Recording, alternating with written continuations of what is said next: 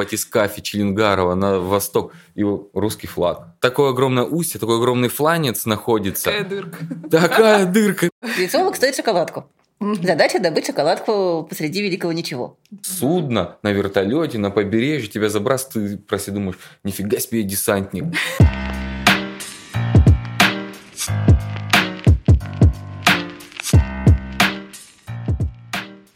А, всем привет! Это подкаст «Ученые жены». И сегодня у нас новый формат. Мы решили попробовать видео. Не знаю, что это, из этого получится, но мы попробуем. Сегодня мы поговорим про станцию «Восток». Поправьте меня, если э, я не права. Э, но озеро «Восток» начали бурить примерно с конца 70-х годов. А в 90-х проектов стали э, международные, и мир узнал об открытии большого подледного озера, расположенного под российской антарктической станцией «Восток». Тогда же, как мне кажется, общественность а, еще раз познакомилась с такими профессиями, как буровики, и глицологи. Собственно, представители этих а, прекрасных профессий сегодня у меня в гостях. Это Даниил Сербин и Аня Казачек.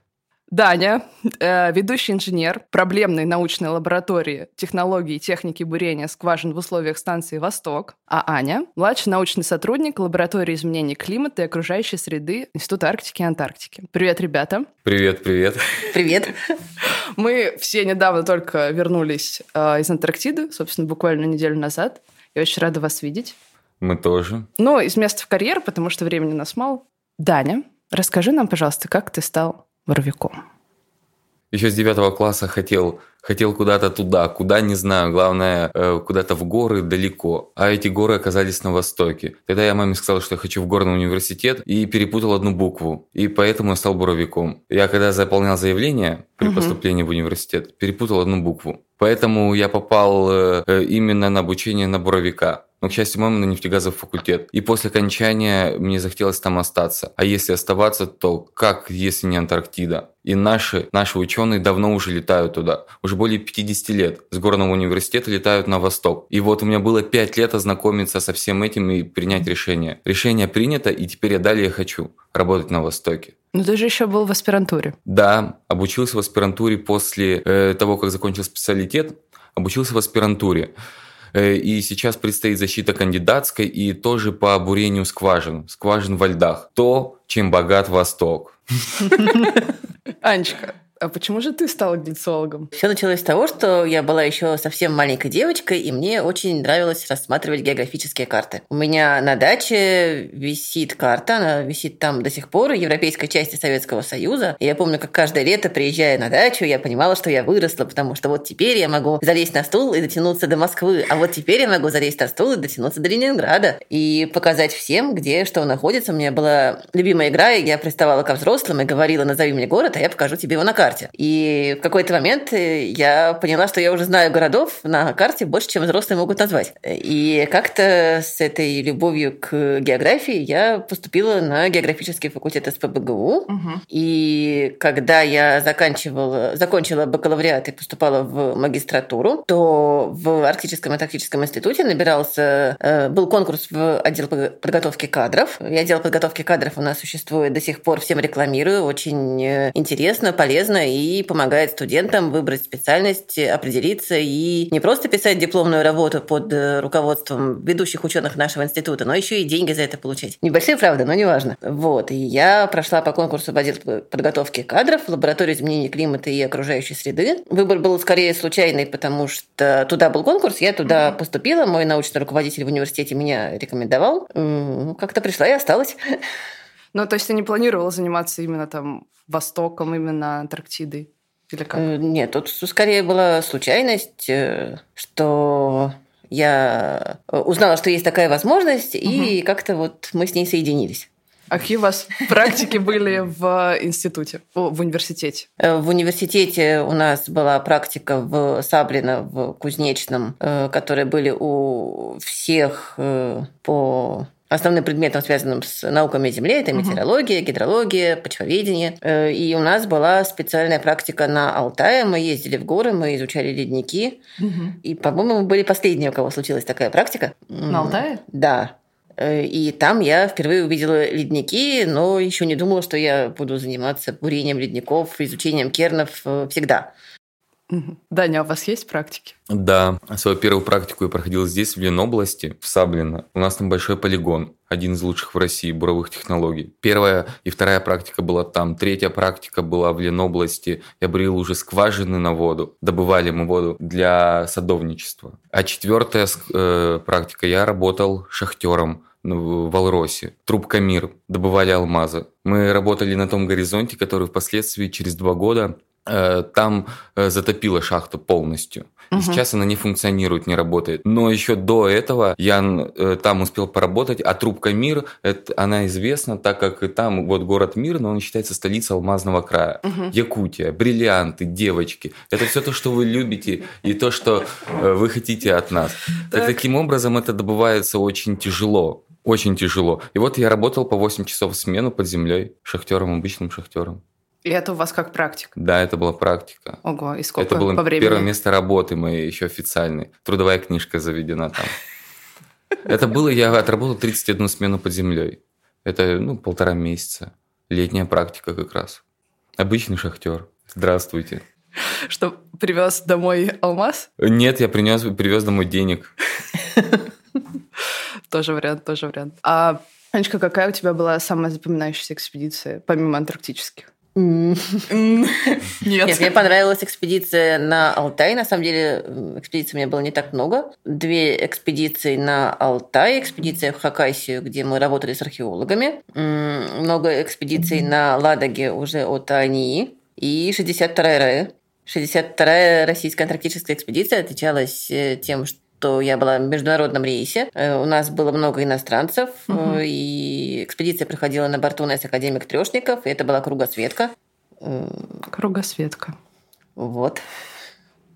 Не И да, то, там было у весело. Друзья, совсем недавно я открыла для себя классный подкаст «Скажи, не молчи». Автор этого подкаста Ксения Чадова, тренер по речи и голосу, диджей и певица-спутница, композитор. Ксюша в доступной и интересной форме рассказывает о саморазвитии, отношениях, коммуникации и психологии. Лично мне очень понравилась тема ее последнего эпизода. Здесь она с гостьей художницы рассказывает, как выбрать любимое творческое дело, как заработать на этом и как не бояться сделать выбор в пользу себя собственно, тема э, заработка на своем творчестве все еще стоит в моей жизни, поэтому мне было очень интересно послушать, как это происходит у других. Ссылку на подкаст и телеграм-канал «Скажи, не молчи» вы найдете в описании к этому эпизоду. Обязательно рекомендую послушать. Ну ладно, э, это все вступление, но мы сейчас поговорим про экспедицию и Мгм. про предмет ваших исследований. А что, Даня, тебе больше всего нравится в экспедиции? Потому что ты ездишь туда уже в Антарктиду то ли Четвертый. четвертый, четвертый раз, да. Почему ты возвращаешься туда? А потому что Антарктида, вот она как женщина. Первый раз увидел, если полюбил, то хочется к ней все время возвращаться. И действительно есть большая любовь к Антарктиде. Было замечено так, тот, кто первый раз туда попадает, он либо в нее влюбляется, либо нет. Либо э, в омут с головой, вот в моем случае это именно так. И поэтому я планирую дальше тоже трудиться в Антарктиде, продолжать свои научные исследования. Только уже э, не такой маленькой группой, да, которая у нас сейчас существует, Мгм. а чтобы это уже была более полноценная, крупномасштабная экспедиция. Именно на станцию Восток. Не зря же новый зимовочный комплекс строится. Вот, поэтому, да, мне нравится, я просто влюблен в Антарктиду.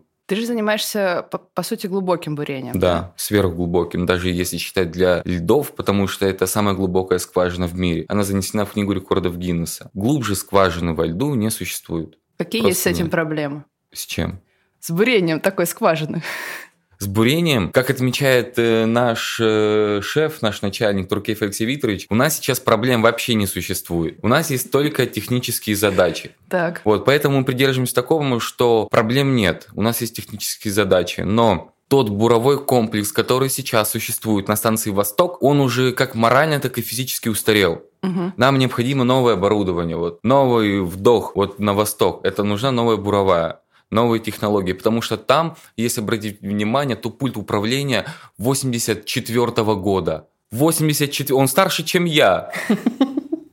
Как вот я, а, когда оборачиваюсь, там где-то ну, более 40 датчиков. Ты понимаешь, что половина из них не работает, да, а 26 у тебя работает, за которым ты должен следить. Ну, поочередно, конечно, где-то совместно. Да, и вот это вот тоже нравится, что ты вот в этом копошишься, а потом и сидишь, мечтаешь. Однажды будет новая буровая, какая она будет классная. И вот у нас уже у кого сколько есть возможностей, у меня четыре, было уже помечтать, угу. что будет дальше. Но ну, мы, я надеюсь, что в скором времени это увидим. Ну, собственно, строится новый зимовочный комплекс, и будет ли там буровая? Да, и будет ли там буровая, мы тоже задаемся этим вопросом. Но вот мы буквально э, два дня назад встречались с ректором, и ректор твердо настроен э, продолжить научный путь на Востоке, масштабировать его. Э, и да, буровая будет новая. Вот вопрос только времени и за какие средства. Угу. Откуда нам придут финансы? Вот этот вопрос, конечно, большой. Вот. А мы, мы всегда с радостью предоставим всю нашу проектную документацию э, и сделаем новый буровой комплекс, причем модульный чтобы можно было туда и глицологичку подсоединить, угу. какую-нибудь, да, и микробиологичку. Если надо, будет иметь его станцию сбоку, там, все что угодно. В новом зимовочном комплексе будет э, отдельная лаборатория, где можно будет исследовать керны. То есть, возможно, рано или поздно наступит такая ситуация, что мы не будем возить керны в Петербург, мы будем их исследовать прямо там. Ну, то есть, да. та самая чистая лаборатория. Там будет э, две лаборатории. Одна для изотопных исследований угу. и каких-то еще, какое оборудование поставим, исследование льда. И отдельная биологическая лаборатория. Наши специалисты-биологи смогут исследовать керны прямо на месте. Это Быстрее это удобнее. Угу. В этом году мы везли 10 ящиков льда, и мы до сих пор за них переживаем, потому что они все еще на борту нас академик Федоров, который придет в Петербург только 3 мая по расписанию, и все это время мы будем переживать за наши образцы. А были с ними проблемы уже? Иногда были... Ну, было заметно, что немножко подтаяло Угу. И в этом году у нас была уникальная возможность. Мы сопровождали наши образцы в походе. И мы видели, как их перегружают, угу. как эти ящики нагрев... на станции «Прогресс» начинают нагреваться, потому что там палящее солнце. Ой-ой. Ой, палящее солнце, да? На прогрессе. Не, ну, плюс два и палящее солнце – это уже весьма достаточно для того, чтобы при длительном нахождении кернов в таких условиях им бы поплохело. Но все доехало хорошо, осталось на судне, и мы переживаем за морозилку на судне. Хотя она еще с 87 -го года ни разу не подводила. В чем ограничение э, доставать какое-то количество кернов за один сезон? Почему есть ограничения? Потому что та технология, которую мы используем для бурения э, на Востоке, она отличается от тех стандартных, которые есть у нас здесь на Большой Земле. Угу. Мы бурим снарядом буровым, угу. который подвешен на грузонесущем кабеле. Такой кабель присущ геофизическим исследованиям скважины. А у нас на этом э, кабеле висит не какой-то геофизический прибор, а буровой снаряд. И этим буровым снарядом мы э, как раз-таки отбираем керны. Его длина зависит от длины вышки. Угу. Вот наше буровое здание имеет э, высоту 17 метров. Есть там ролики дополнительные, да, и мы понимаем, что длина нашего снаряда не может превышать там 14-15 метров. Угу. Исходя из этого, мы уже начинаем проектировать, э, а есть необходимый э, состав, да, в конструкции. Конструкция какая? Которая требует длины. И вот самый низ, куда у нас заходит керн, и где у нас хранится выбуренная порода угу. в процессе бурения. Э, вот от этого зависит его длина. Да? Все суммируя, получается, что наш снаряд, который длиной сейчас 12 метров, угу. может позволить нам на глубине 3400 метров отобрать керн э, длиной до полутора метров всего. Угу. Это специфика льда, э, очистки забоя, много, многофакторная такая задача. Если мы поднимемся вверх и где-то будем на тысячи бурить, тогда мы этим снарядом можем отобрать целых три метра. А теперь представь, как маленькие девочки-глициологи понесут три метра 3... керна. Да. Три метра не, не потянет. У нас полтора забавно Еще получалось. Третью девчонку надо. Третью девчонку. Третью девчонку надо, чтобы керн таскать втроем. Нет, подожди, полтора метра две девчонки, значит, еще две девчонки нужны, чтобы три таскать. Еще... Нет, каждый по метру. Там как раз хватит. Главное, чтобы по центру не была самая маленькая, чтобы не висела на керне. Забавно будет. Я просто представляю, сколько весит 3 метра керна и как их удобно нести. Да. Они в глицологию не развернутся. Вот 3 метра керна – это столько, сколько помещается в наш снаряд. Все остальное это так, чисто технологически нужно. А вот сколько проходит времени от того, как вы ну, запустили снаряд, Один буровой рейс у Да. нас проходит там э, от 5 до 6 часов. Дв- э, почти дв- час 45 мы спускаемся. Мгм. Полчаса 45 минут – это бурение. И Мгм. два с половиной часа подъем снаряда. То есть он еще с какой-то определенной скоростью. Да, у нас, э, у нас очень низкая скорость подъема, средняя э, 30 сантиметров э, в секунду. Мгм. Это очень маленькая скорость. Ужас. Вот, э, поэтому это есть одна из задач, например, решение для бурения новой скважины, Мгм. для проектирования, да, какую нам лебедку и как нам бурить. Здесь цели другие, здесь мы отбираем керн, и те технологии, которые мы имеем, мы из них выжимаем по максимуму. Вот просто по максимуму, то, что можно. Это все вручную собрано. Лебедка не предназначена для того, чтобы там бурить. Она предназначена для 3000, а там почти 4000 метров. Для того, чтобы управлять этой лебедкой, там есть система коробки передач, редуктора. Это все стоит от Зила 131.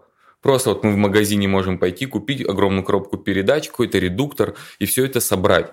И все это было собрано там. Такой огромный-огромный-огромный конструктор для больших-больших дяденек. Это очень приятно. Но никто не понимает, как это все там работает. Это вот это для нас загадка, для буровиков загадка, как там все до сих пор это работает. Электрика, механика, на честном слове. То есть работает и слава богу. Работает и слава богу не трогай. Ну, подожди, но есть же разные коллеги, типа американцев или кто там, Конкордия, французы и итальянцы. Французы, итальянцы, Они да. же тоже бурят. У них же Да. тоже есть какой-то опыт. Да, тоже есть. И как? У них есть опыты, но мы, например, во-первых, опережаем в том, что мы спокойно бурим на глубоких э, горизонтах. Когда им, во-первых, для того, чтобы туда добраться, у них большое отклонение от вертикали. Скважина уходит в бок. Мгм. У них есть определенные проблемы, они хотят бурить быстро и качественно, но это не получается пока. Либо быстро, либо качественно. В нашем случае мы качественно бурим, и у нас ствол скважины, он почти близок к вертикали. Мгм. 4 градуса всего отклонения по последней инклинометрии э, было. 4 градуса, а у них 14-15.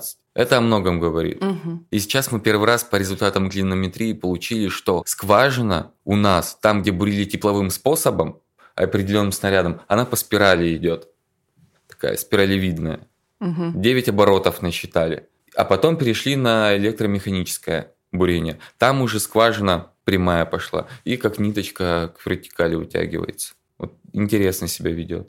Очень интересно. А как вы консервируете буровую? М, Ну, скважину. Скважина, мы ее подготавливаем для того, чтобы законсервировать скважину. Мы проводим геофизические исследования, измеряем температуру и давление. Здесь Мгм. главное давление. Наше давление в скважине, создаваемое э, столбом жидкости, э, которая она залита, а это низкотемпературный э, авиационный керосин и фреон. Мгм.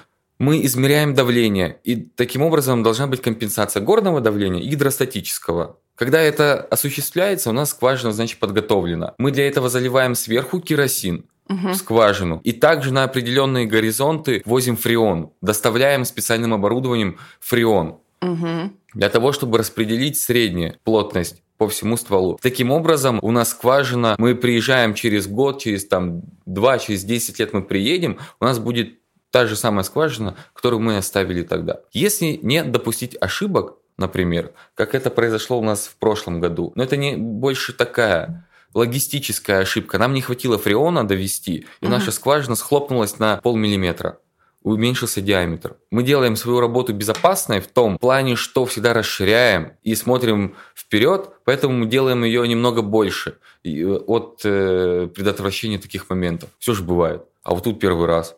И керн выпал у нас первый раз вообще.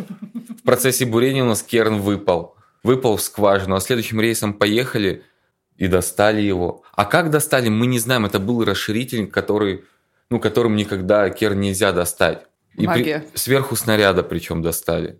Ну, ты же сам говорил, что если скважина Если согласится, да, то она отдаст там этот кусочек. И первый раз в, в истории бурения мы привезли керн, чтобы он у нас торчал сверху. Первый раз в истории, как это произошло. Но это скважина все сделала. Нам это, кстати, Поэтому- очень помогло для того, чтобы не потерять глубину по керну, потому что э, глубина по кабелю болтается, глицологи ее не любят.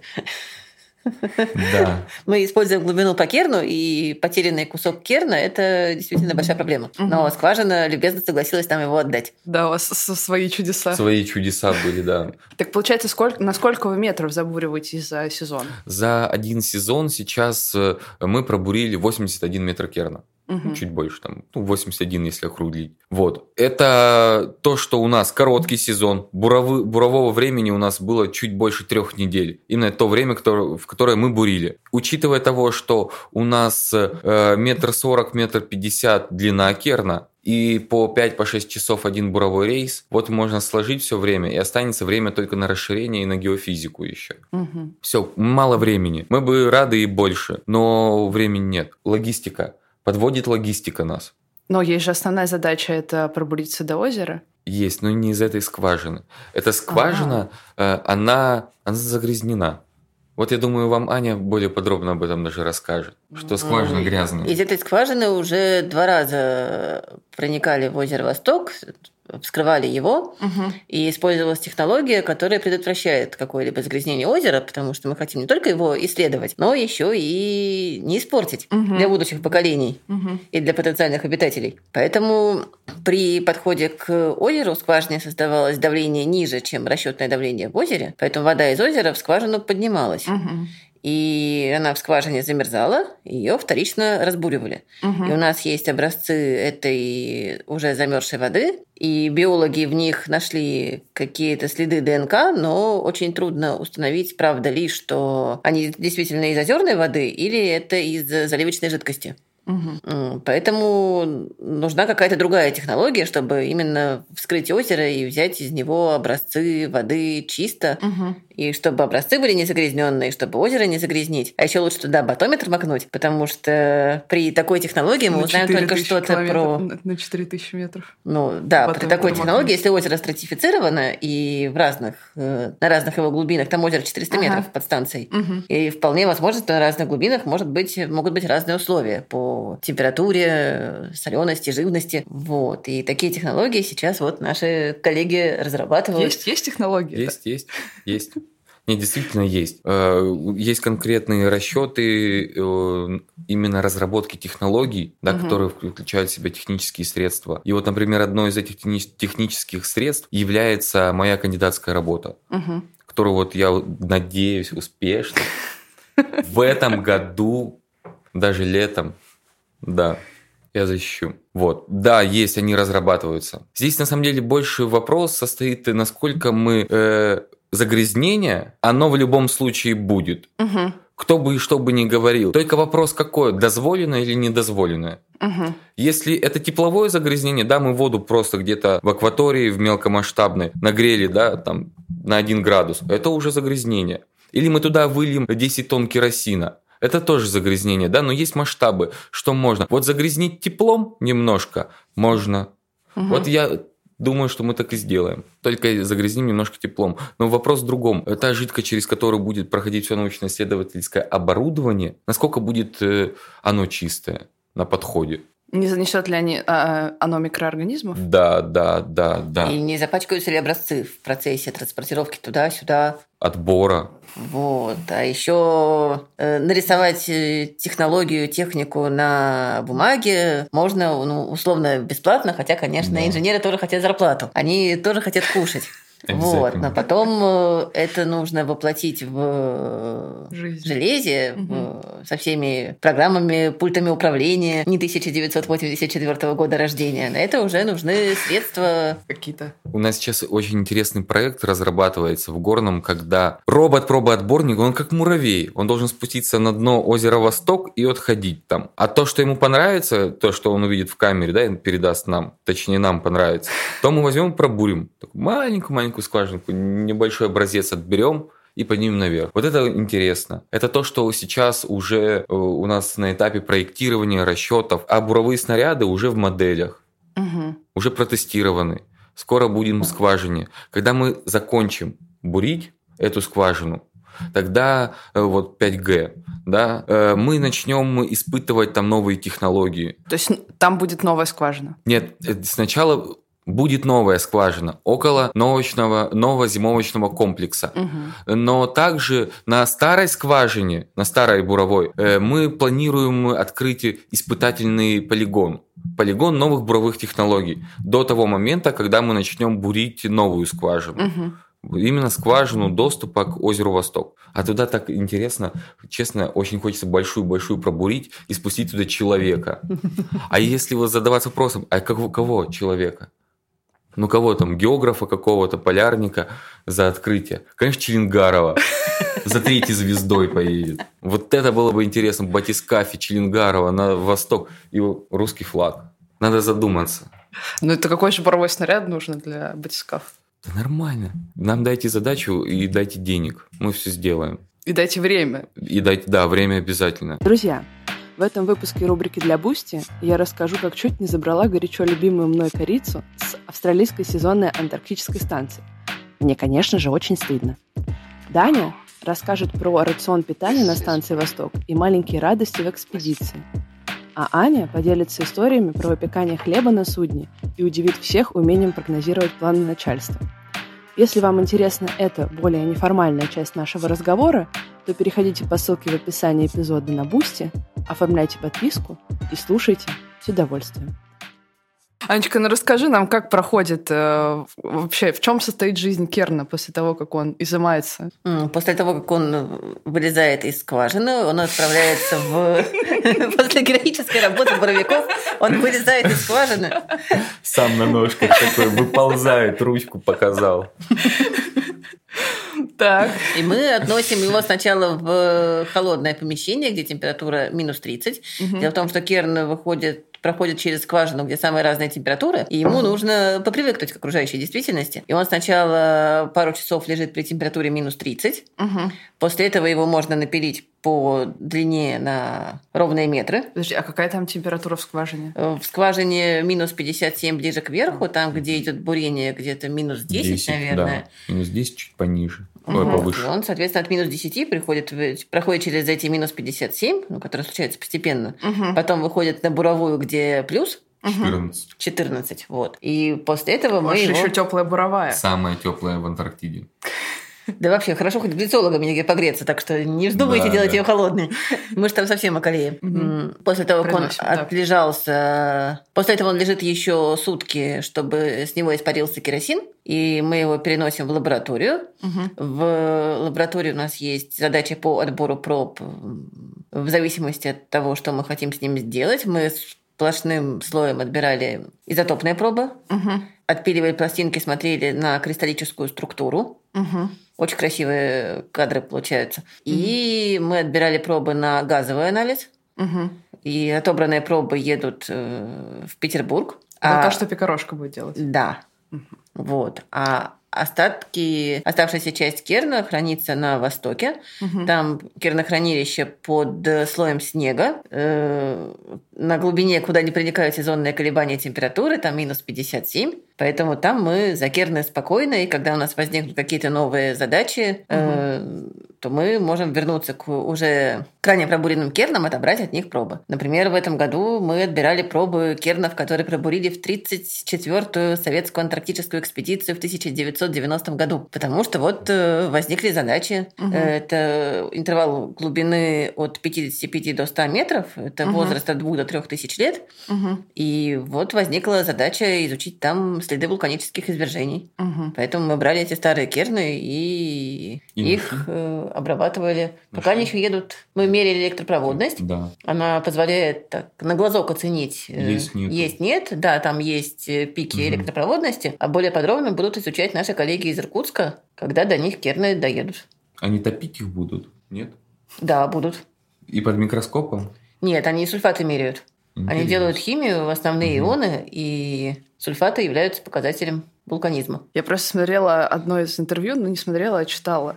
И, значит, там эм, директор института говорит, что керны изучены, значит, до э, 4, 400 тысяч лет назад, в общем, Мгм. до этого какого-то промежутка. А вот то, что миллион лет не достали, ну вот типа с 400 до миллиона лет назад еще ничего не изучено, получается, да? Или как Ну, это не работает? совсем так. Дело в том, что верхние 420 тысяч лет, они пробурены давно. Мгм. Еще в 1998 году опубликована статья, где показаны э, графики колебаний температуры воздуха, Мгм. парниковых газов. э, а все, что ниже, это 3300 с чем-то метров. Так. А ниже есть еще 200 метров атмосферного льда, который э, плохо датируется, потому что слои залегают непоследовательно. Ледник тек через горы, и все перемешалось. Мгм. И в последнее время были разработаны методы абсолютного датирования. Э, Это по размеру газовых гидратов, э, по изотопам аргона, по изотопам криптона. Мгм. И у нас на этом промежутке есть пять точек измерения всех всеми тремя способами, и у нас есть кривая зависимости возраста от глубины для этого промежутка, которую мы интерполировали и поняли, что вот тот кусок льда, он миллион лет. То И есть вы определили его возраст на Востоке? да, ну мы знаем э, Да, 25 окружающие лет. точки. 25 лет Владимир Яковлевич Липенков собирал эти данные для того, чтобы однажды в 63-ю экспедицию забежать на Буровую и сказать миллион триста пятнадцать, говорит, самый-самый древний, который нашел. Вот такие, это было. Не, мы- я тогда первый раз был такой, смотрю, типа, чё, чё, чё, какие года? Вы, вы что, мне всего 24. Какой миллион триста пятнадцать? Ну вот он 25 лет собирал все эти данные, изучал газовые гидраты. Да, там э, использовался еще керн со станции Конкордия, который меньше по глубине, но больше по возрасту, Мгм. э, за счет меньшей скорости снегонакопления. Мгм. И была интересная логистическая операция, когда с Конкордии на восток перевозили керны. Это вот та... э, Как раз для Какой-то изучения- тот поход, который встречали на Востоке, да, французы? Да, да. У меня есть печатка. С этого. На конверте. Да-да-да.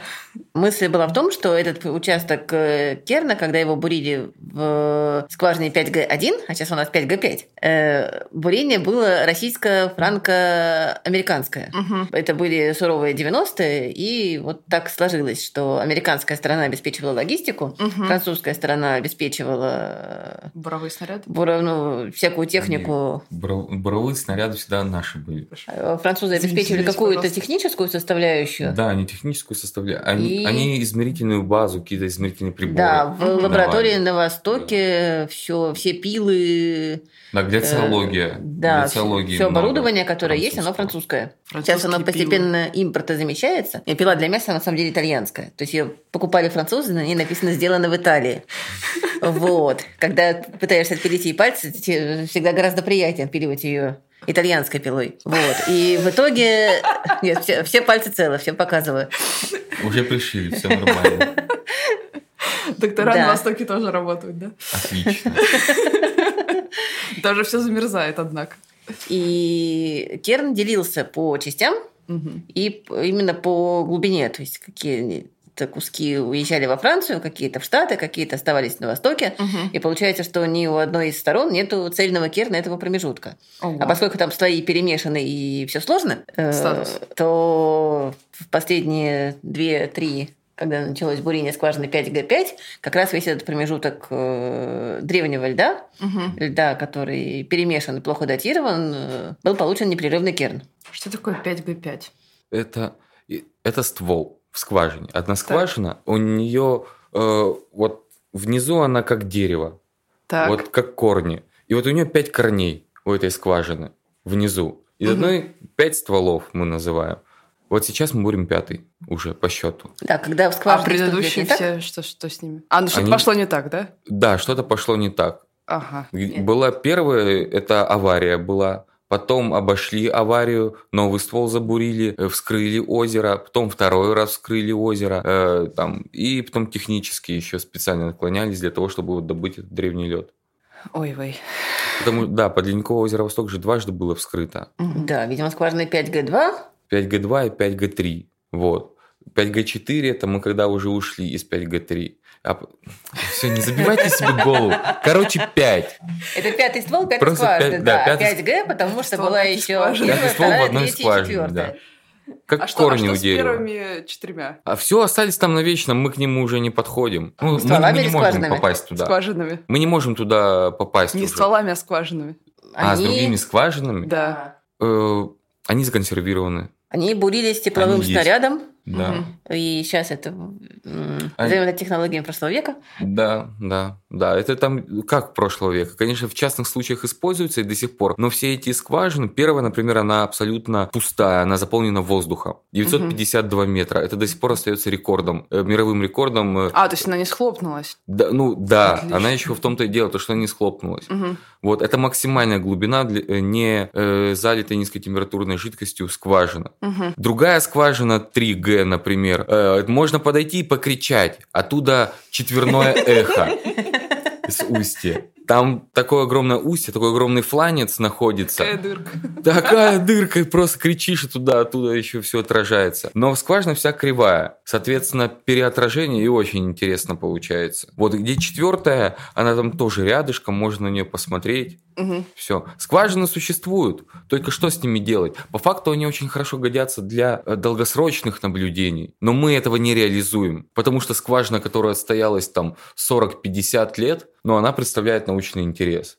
В каком смысле? Что можно исследовать? Например, насколько э, впитался керосин в лед М. вот за это время. Мгм. А насколько вы ее заливаете? Но у нас вот в нашей скважине 5G, которая остается, когда мы уезжаем, 42 метра.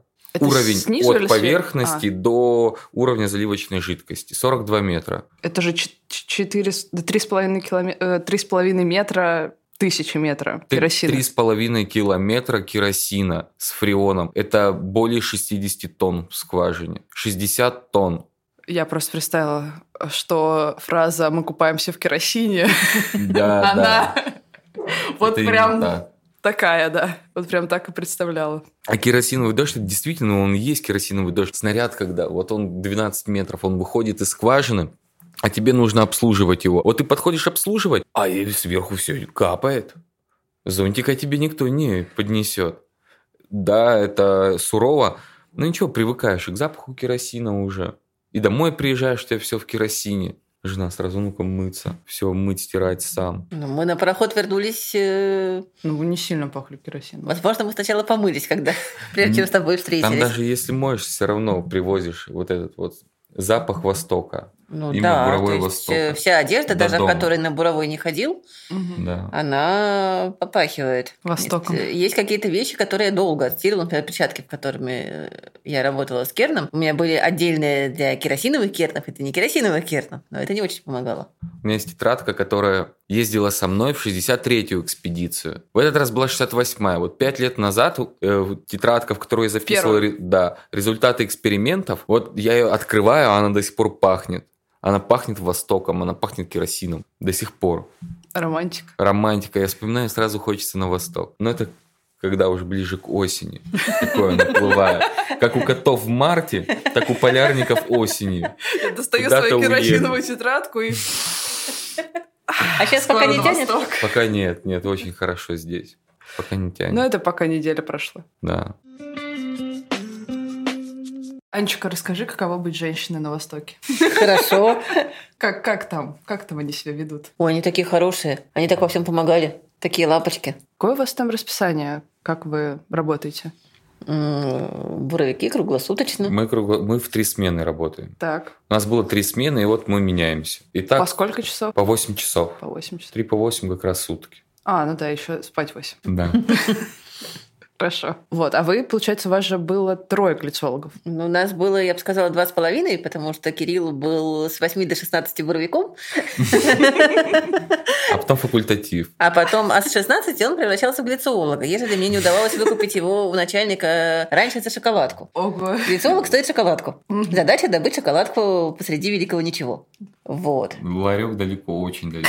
Да. Не побежишь. Один раз я его выкупила за банку сушек. Да. Так, за банку, За банку сушек. за банку суши. Банка была большая. Э, Вот. У нас э, была задача отбирать атмосферные осадки, если таковые выпадали, и поверхностный снег. И это нужно было делать утром, потому что в течение дня, когда солнышко не то чтобы выходит, оно не, не заходило, но когда оно светит особенно сильно, то осадки из этого, из ловушки для осадков начинают испаряться. Мгм.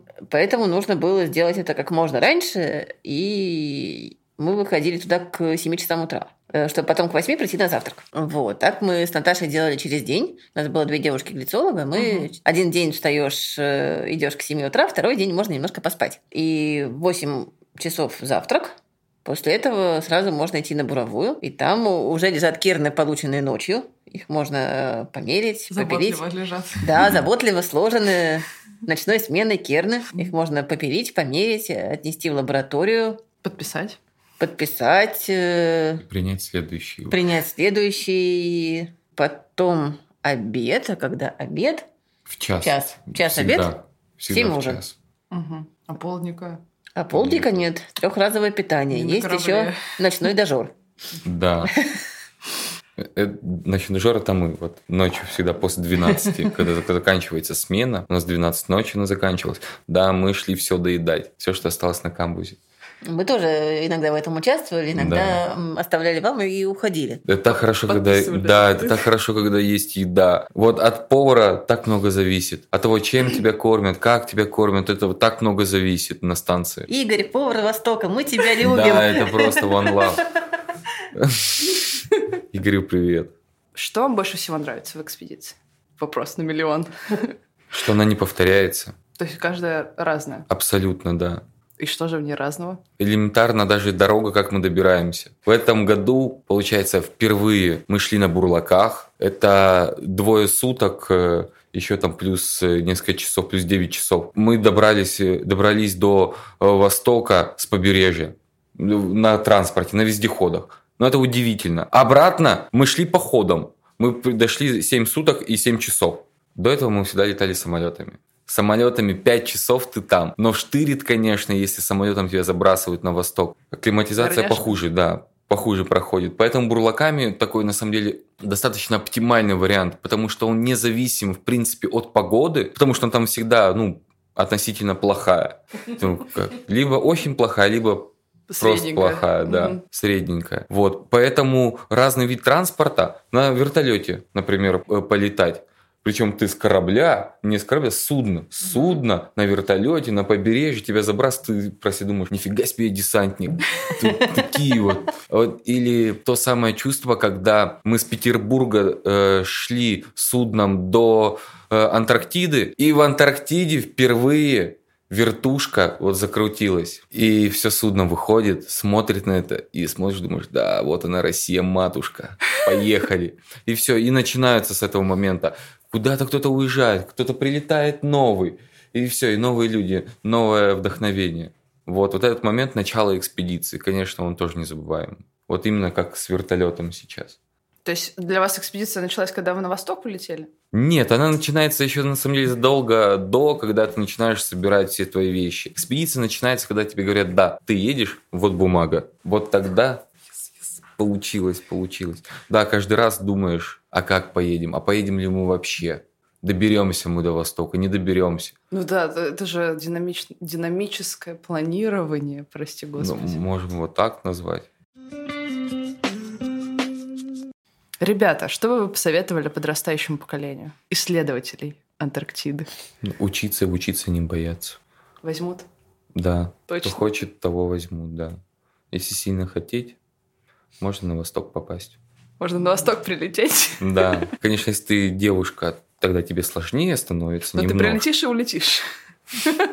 Да, явно не останешься надолго. Хотя все меняется, кто знает. Загадывать нельзя. Потому что у, у других стран уже девушки зимуют. И уже давно. И уже давно. Э, Возвращаясь к вопросу, с которого Да, началось учиться. наше знакомство. Мы немножко зациклились.